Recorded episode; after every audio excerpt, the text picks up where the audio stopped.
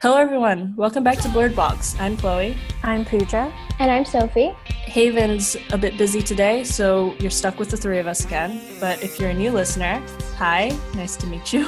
We're four online students from Stanford University's online high school, and we like to talk about a variety of interesting topics like world events and our lives in an online school.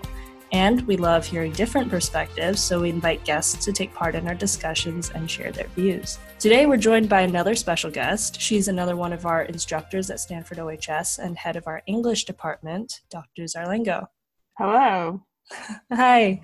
Hi. Um, so, Dr. Zarlengo, go ahead and say a few words about yourself to give our audience a sense of who you are and uh, what you do. So, my work at Stanford Online High School for the last six years has been a kind of third career, you could say. Um, my first having been doing lots of graduate work in comparative literature at Columbia University. Um, and then uh, my second being practicing law after a law degree. And I'm pulling from both those um, those trainings as I teach legal studies and English at the Stanford OHS, which is um, a terrific community. It's a really great group of students and colleagues. So I feel like I've found a real home. What did you do before coming to OHS? So before coming to OHS, I was working as a lawyer in New York City. Um, I worked oh, mostly wow. as a litigator. Oh wow! So how is that like? How different is it coming from that into OHS environment? Because obviously, for those of you who aren't in our school, everything is usually from home. Instructors do teach from home. A lot of us we go to school from home or wherever we are, since everything's online. Was it like a really big change going from that to what we're doing now?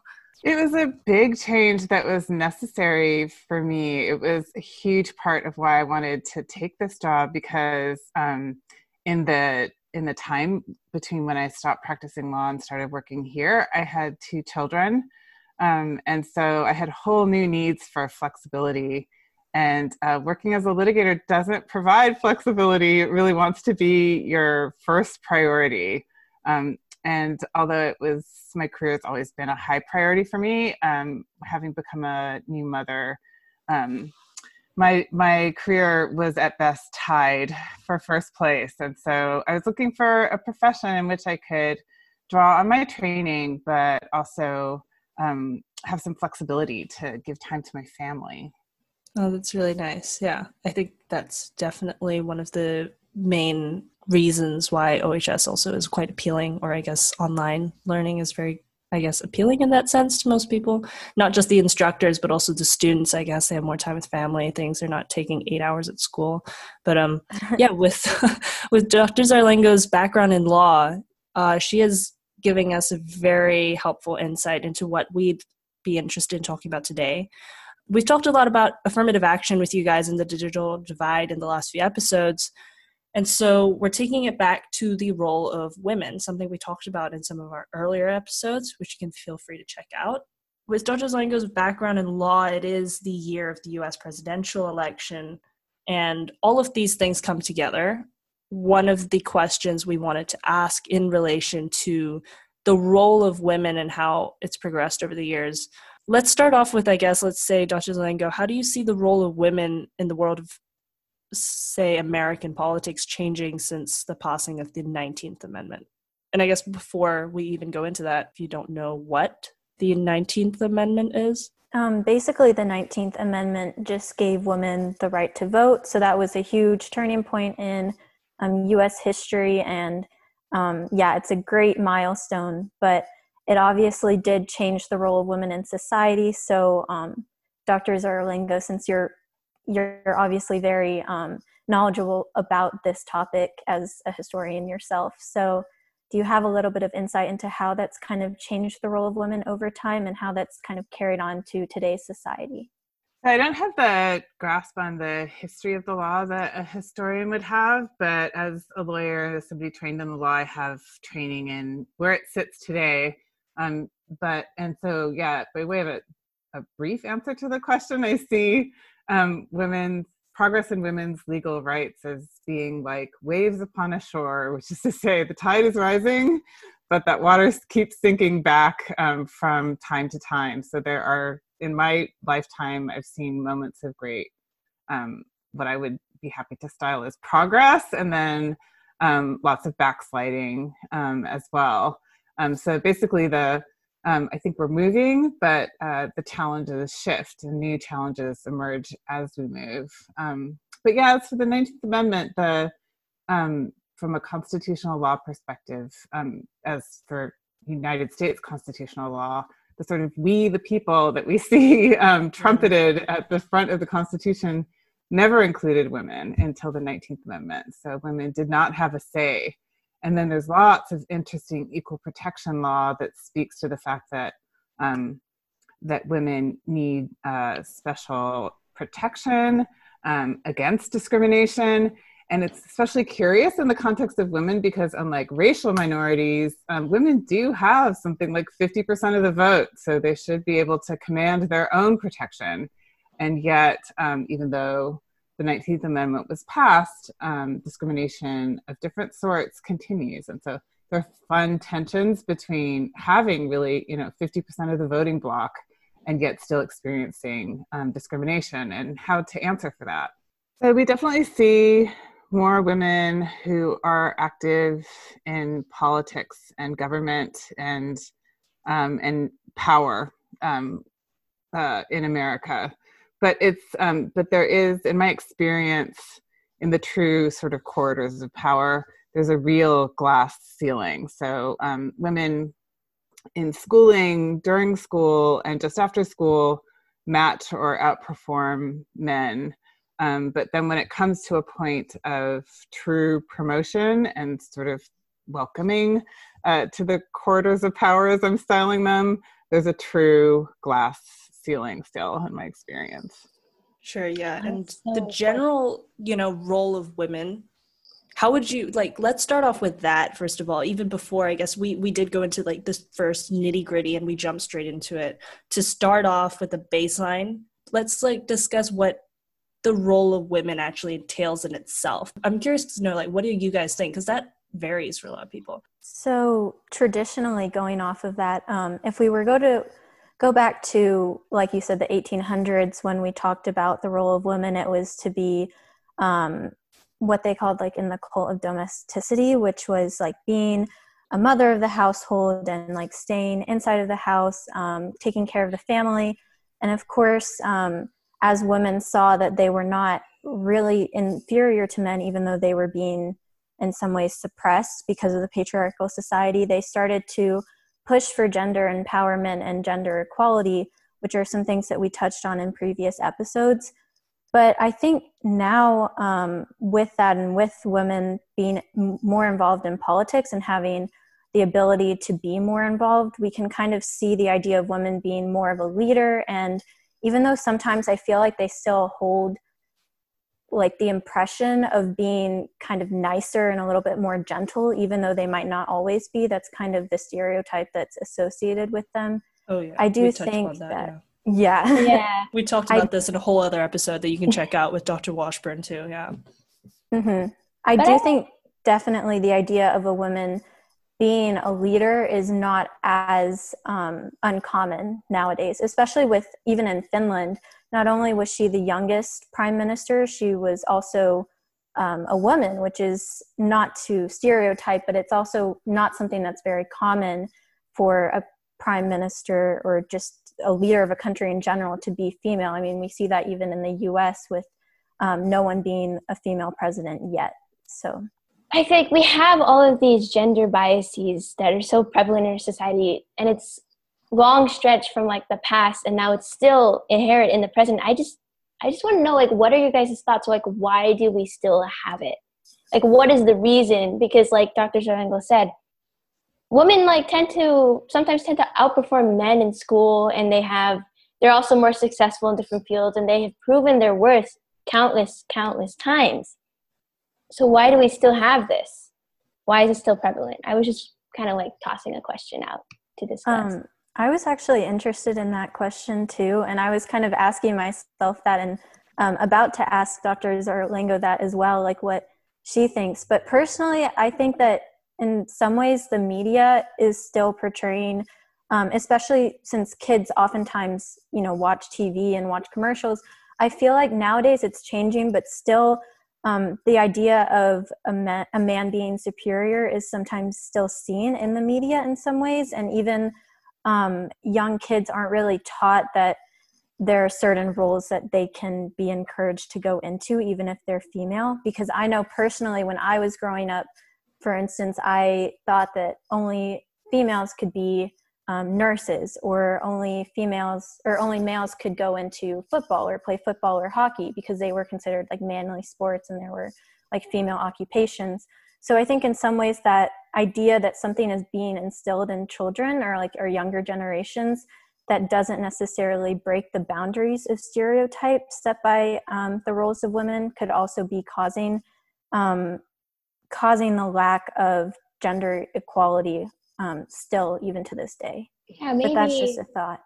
I'm just trying to think like why do we still have it? Maybe like in the past, more of the tasks that were available were catered towards physical strength, and men are tend to like be biologically stronger than us. It's something that's biological. We can try to change, but it's just inherent. But now, as we turn to more of a modern society, a lot of the roles that are available are not dictated by strength, yet we still keep the ideal that men are superior. And we definitely need to change that because, like I said, women prove countless and countless of times that they are equal in every regard. Yeah, you're you're definitely right about that.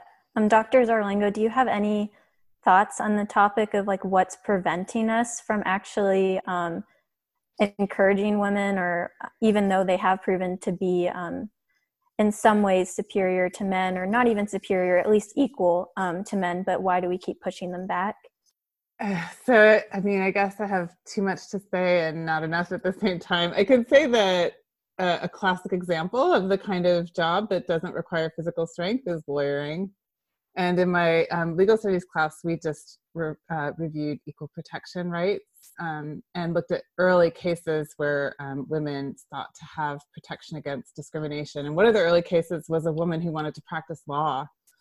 And the question was whether um, the bar, the state bar association's refusal um, of uh, to a woman uh, who wanted to practice law there was a violation of equal protection. And the court thought about it hard and came back and said, of course, this isn't a violation of equal protection um, women can't practice law because it would degrade the profession. And it would degrade the profession because we need them at home. Um, our, our future is secured um, by, by women's active role at home. And if we, if there's no way that they could practice law without dividing their attentions between um, between their professions and what they're doing at home. And so the profession is just going to go way downhill if they're trying to divide their their energies. And I have to say that um, looking at um, my my peers and my friends, um, sort of in adulthood, as the majority of us have had um, professions, but many of us have moved away from professions as we've had kids. Um, these same tensions remain, um, and I feel like they say a lot about the status of women's rights, which have um, at many times and sometimes most effectively, especially in the case of the Equal Rights Amendment, been um, been attacked from within, which is to say there are vocal women who um, speak against women's rights because they think that other rights that women enjoy will be compromised um, by the gaining of some. So, for example, rights for widows to um, have special protections, uh, women who didn't have careers but worked as supporters for their husbands and children might be compromised if women and men are held to be on equal footing, if that makes sense. There's a movie coming out called Mrs. America that speaks to the role of Phyllis Schlafly, um, who many, many would say single handedly defeated the Equal Rights Amendment on arguments like that. Right. And you talk about all these rights that, um, you know, we have progressed and the law has also improved. But as you said, like, you know, if we look at it, so voting, for example, right, the first one, going back to 19th Amendment, where 50%, right, like, well, you mathematically think that way 50%, 50%, we have the right to vote amongst everything that Dr. Zarlengo's brought up. So it's quite a good progression there, right? It seems like we've done pretty well, yet we still have all these things like Sophie has said and Pooja like has brought up those prevalent tensions and our rights seemingly still being subdued and you know pressed down upon that we're not going anywhere it seems like that way right? I mean we still have the me too movement for example and i guess that was one of the topics that um uh, sophie i think as well was curious about beforehand. But um all this stuff like we've you would think that the law would by the law coming into place right? And dr zarlengo having your background in that um why do you think that isn't the law and how that has progressed aligning parallel to what's happening in society and how things are unfolding in that sense. So the law has changed. We do we can vote and uh, women can vote. And um, and then it, it's also the case that we have quite robust protection under the equal rights amendment. So even without the or sorry without the equal rights amendment um, so that even without its passage, we have case law that secures um, equal protection rights for women. So we do have protection, but then there's still this lingering question about what that protection should look like. So, what kind of plan for women do we want to um, protect with robust rights? The plan to be a supporter of a bread earner and a supporter of children, um, a mother and a wife, say, um, or the plan to be a mother and a wife and to have a career right they're different plans and so the the women in those different camps have often been at odds which i think has undermined them. I hope i didn't go sideways on your question there chloe. Feel free to repose it.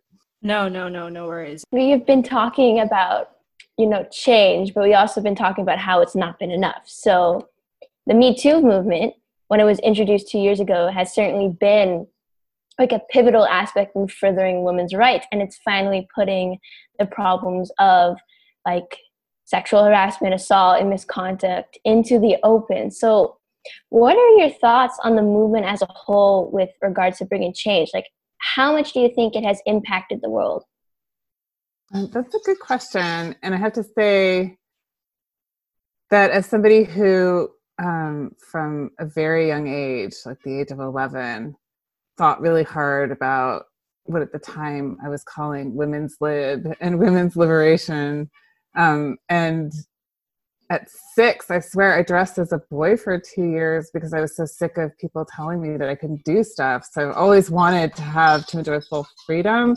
Um, I still have grave concerns about the Me Too movement because of its um, because of its making essentially legal coming to legal conclusions what i see as often legal conclusions so people lose jobs people never work again in the field because they've been accused um, without um, the accused's capacity to confront the accuser. So there hasn't been the kind of dialogue that reflects due process um, when something so consequential takes place. And so at certain um, at the height of the me too movement i saw real injustices take place. Um, uh, I, I, saw people get burned in ways that I I saw as unfair because what was happening in the newspapers um, wasn't happening in a courtroom where somebody has the right to confront their accuser, um, or just the mere accusation alone carried what I thought was too much weight. So with that um, with that caveat, I can say as well that I think it was a wildly overdue moment for all of us because women spoke. They spoke up um, for their rights and their needs for their and they they represented their experiences in ways that um, they had previously been uh, loath to do and so i have very mixed feelings about me too i feel like yeah. overall it, it goes back to this wave thing i was talking about before i feel like that was a great um, that it represented great progress at the same time um, there was a lot of overreach within it. And then I hope that we slide back to a place where women continue to feel ready to represent what is and isn't acceptable, especially in a professional environment. Um, but I, I do always hope that when such serious accusations are set forth, accusations that change people's lives, that um, who has been accused also has an opportunity to speak.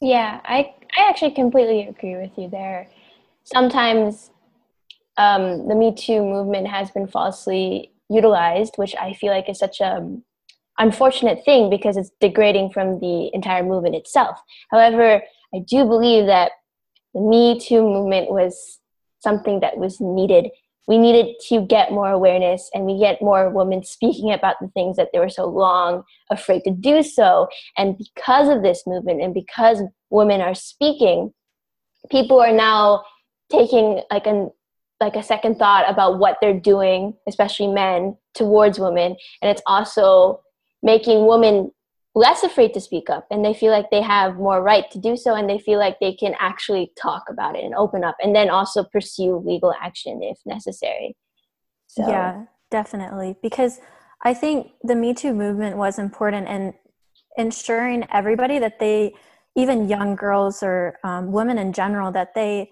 can speak up and people will listen to them and the idea that they're not afraid to speak up if something goes wrong and like they're strong and powerful in their own way even if men may have not seen them as such when they did those actions or if they did those actions um, on women.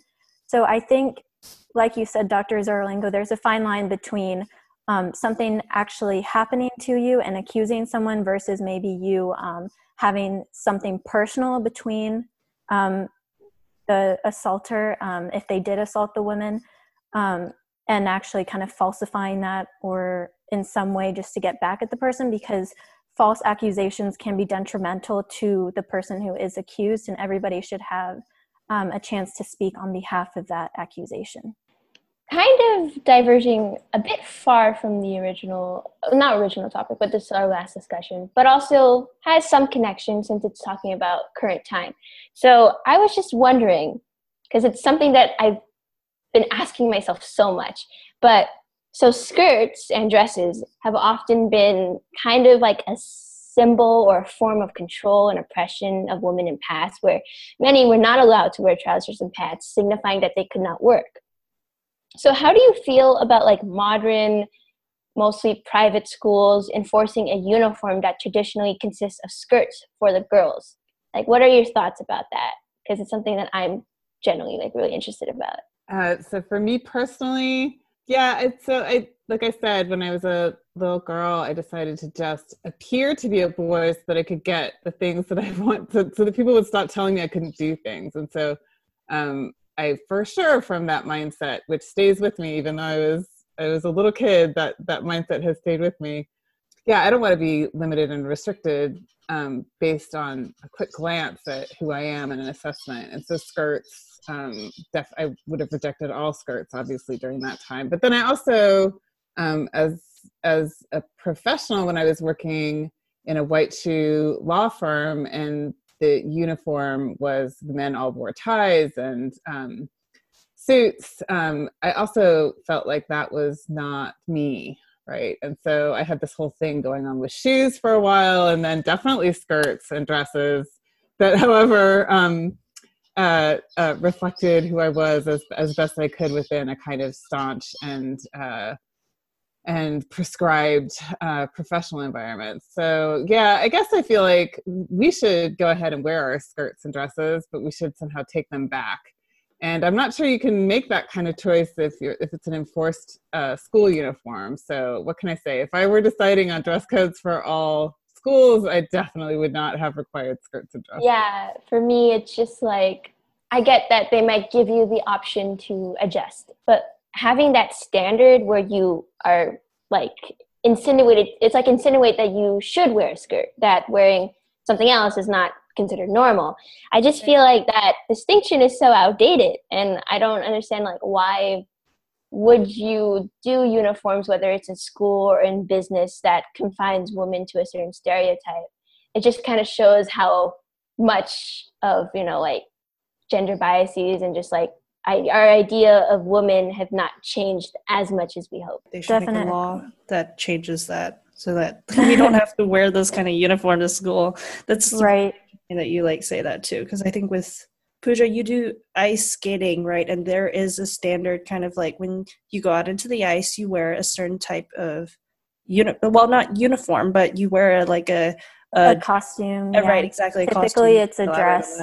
So typically, it's a dress. Um, that's what most people, most figure skaters wear. I'm not sure if that's that's not really imposed on skaters at least nowadays you don't have to wear dresses there are people who wear um, pantsuits pantsuits or not pantsuits sorry full body suits um, where it's basically the leggings are attached to the top part, but that's still not common. Most people wear dresses just because, I mean, I personally don't feel like it's imposed on me. I just like wearing dresses. Um, my figure skating dresses, I think they're pretty and they're kind of nice to move around in when I skate and compete.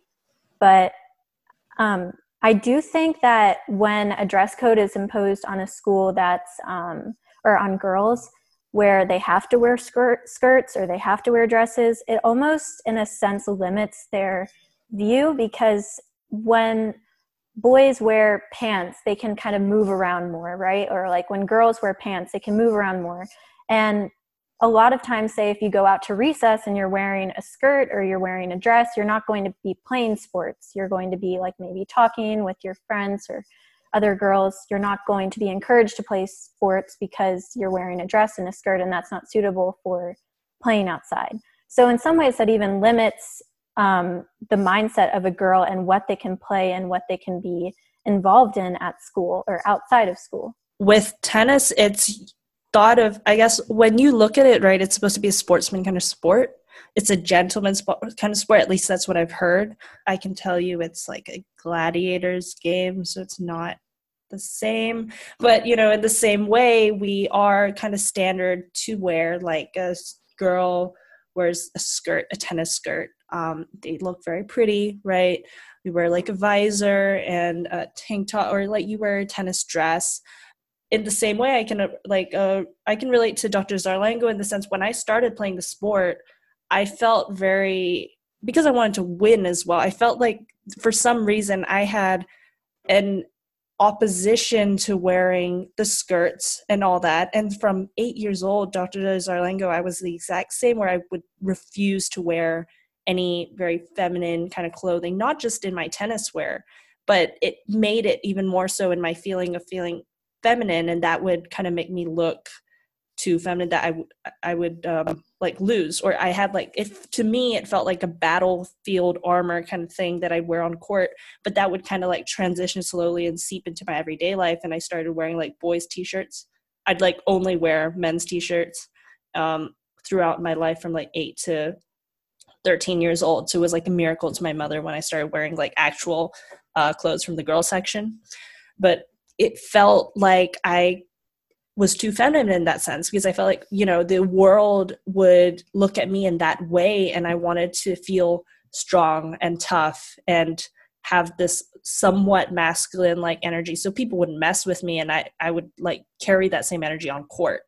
But obviously you know the way that we've been talking about this it doesn't have to be that way. But it does and we've obviously all felt that and within dr zarlengo's experience mine but then in the same way now Pooja is also kind of like mentioned that it feels pretty and I want to wear it, then do so, right?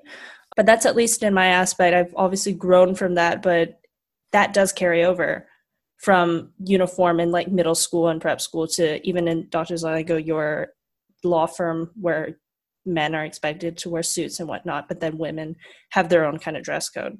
Um, I definitely see what you're saying about um, other sports. I mean, for figure skating, it's more geared towards the fem- feminine side of it. Not that boys don't participate in figure skating, but it was originally more of a female sport, so to speak.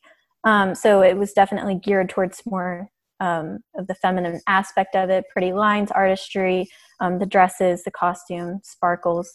Um, mm-hmm. But for tennis, I see where you're going with that because not all girls want to be in a short skirt and a tank top. They um, they want to be athletic in their own way and they don't feel like athleticism for females should be in that outfit or in that they they should be able to wear pants and a shirt like you said you wanted to wear when you were eight or younger um, or if they do want to wear a skirt and a tank top then that's perfectly fine but there shouldn't be this sort of standard that girls have to mold to or um, like in order to play the sport exactly, exactly. Pooja. I completely agree with everyone um, on their points. Like when I was younger, I would purposely avoid girls' toys like dolls. I would purposely dress up in boys' clothing. I would avoid like the colors pink. I would just avoid anything that made me more feminine because I felt like I was expected to do so.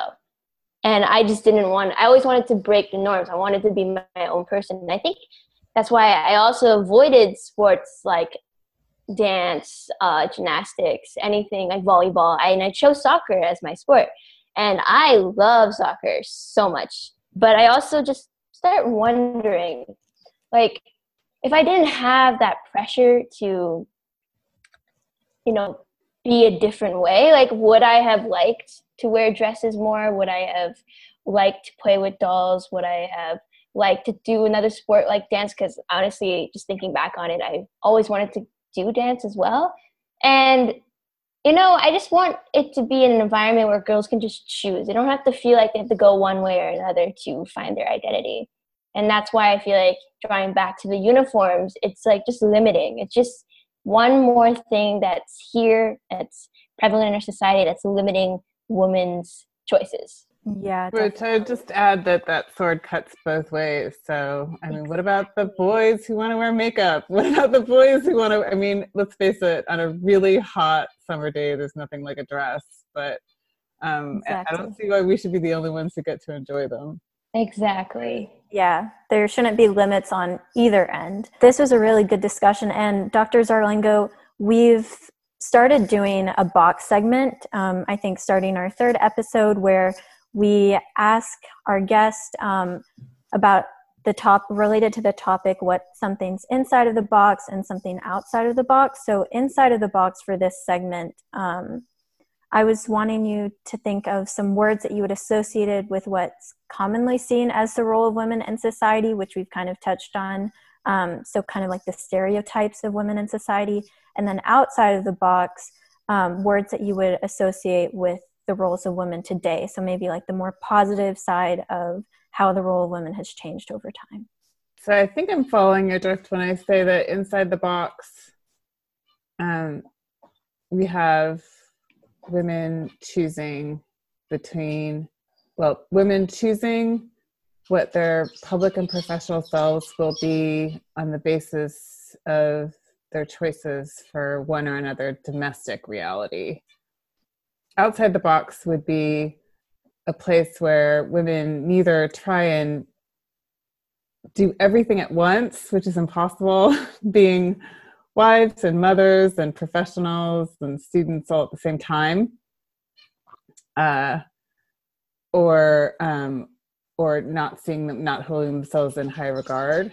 Basically, I'd like women to, I'd like to see a place, see a day when women um, freely can choose what role they'll take professionally and domestically um, without feeling like at the same time they're shutting down one or the other. I haven't said that very well. Um, I'm just I'm putting together my thoughts as I speak, and I can try and frame it better. But does that make sense? No, yeah, that definitely makes sense. Um, what are some, I guess, that would come to mind now that you've gone from your role in law to your role in education. Does that has that changed anything for you, or have you seen anything that change that might change that for you? Yeah, so currently, uh, my current job is one where I just I don't I I do not feel um, the pressures of sexism like I did when I was practicing law.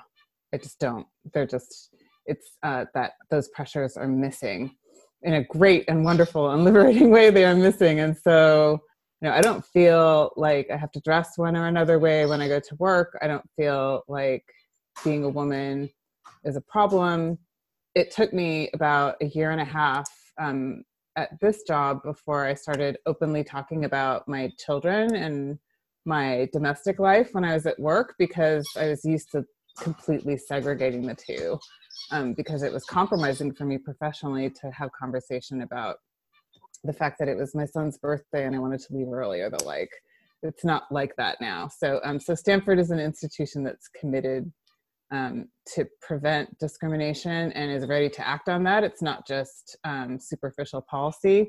And so that's part of it. And then the OHS itself is filled with people who have real understanding um, and empathy for for all kinds of different um, genders and sexes. So it's uh, like they, they they take it as as broadly as it should be taken.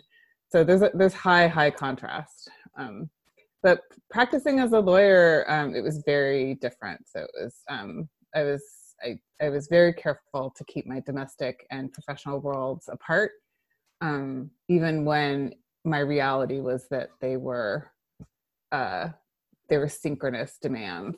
Yeah, that's really really nice to hear, and I'm really happy that you're in a place where you are now, where you don't have those pressures, and that you're comfortable in where you are now, which is, I guess, the most important. And I'm really happy for you in that sense. Um, I do wonder though, um, there is that stereotype that Sophie has brought up before, right? That women have kind of been subjected to certain jobs as well, aside from the skirts and the dresses that are quite prevalent. That women usually are like they go into nurses, right? Or if a guy goes into it's like a guy nurse, like what are you doing, kind of thing. Um, but then women are kind of like you know usually they're like the educators as the teachers because usually they have kind of like somewhat been that role since like the, this 18th century of like staying at home taking care of the kids at home and teaching them as well to a certain extent. Hence why we kind of have those stereotypes. But then roles where women go into like law or li- women become doctors is has previously been frowned upon. That i guess is still kind of the somewhat prevailing issues and tensions that we talked about earlier, I guess, is what I'm trying to say. The medical profession's doing better, but with the law, um, women are are are they keep pace. Women and men um, perform similarly throughout law school and for three to seven years after law school, and then it falls off and looks a lot like the the proportions, the ratios we see, say in the in the federal Congress. So there are women there, but they are many, many fewer. Yeah, definitely the ratio of men to women that I see in politics is um, much larger than like when I ask my friends what profession they want to go to, go into. A lot of them say um, like medicine or STEM fields. So I would say, and not many of them say politics, which is interesting. And maybe that's just like my personal friend group. But from that, I get that um, more females and girls are still inclined to be in the STEM field, but still not as much in politics, which I find interesting. No, yeah, I think we touched upon a lot of that stuff that really well. And thank you so much, Dr. Zarlengo, for sharing your experiences and for sharing a lot of the stuff that you've kind of had to um, go through and your views on all of this. And we really appreciate that. It's been really insightful. One thing that we've been kind of like interested in asking, like the last few people we've come on, is kind of getting their advice on certain fields that their expertise is in. Um, in our particular discussion, what advice would you might give to women struggling or women who want to continue pursuing either in law or in education or vice versa, what might be one piece of advice that you'd want to give to them, if any? I guess just um, keep in mind that it's a great big world. Um, and so, and then there, there are environments where truly um, your voice can't be heard and won't be heard. And it's worth speaking up and it's worth pushing back when that happens, but it's also worth keeping in mind that there are other jobs, that there are other environments, and that um, and that it's a great big uh, zone of possibility out there. And so um, it's it's uh, it's kind of like the serenity prayer, like get good at identifying the battles that you can win. The battles you can't win, and uh, and feel at peace about walking away from the ones that you can't win, and also about speaking up um, even if you can't win the battle. Really nice piece of advice. And I think a lot of younger girls hearing that would definitely be very encouraged by that. And thank you guys for listening to Blurred Box with Chloe, Pooja, and Sophie today. If you like our show and want to know more, check us out on Anchor, Spotify, Google Podcasts, or please leave us a review on iTunes. Be sure to join us next week for another episode of Blurred Box. We release episodes every Saturday. We would love to hear your feedback, suggestions, and questions, which you can email to blurredbox88 at gmail.com. And if you enjoy listening to our podcast and want to stay up to date on our next podcast, you can follow us on Instagram or Twitter at blurredbox for the latest updates. Thank you guys for listening. We'll see you guys next week. Bye. Bye. Bye.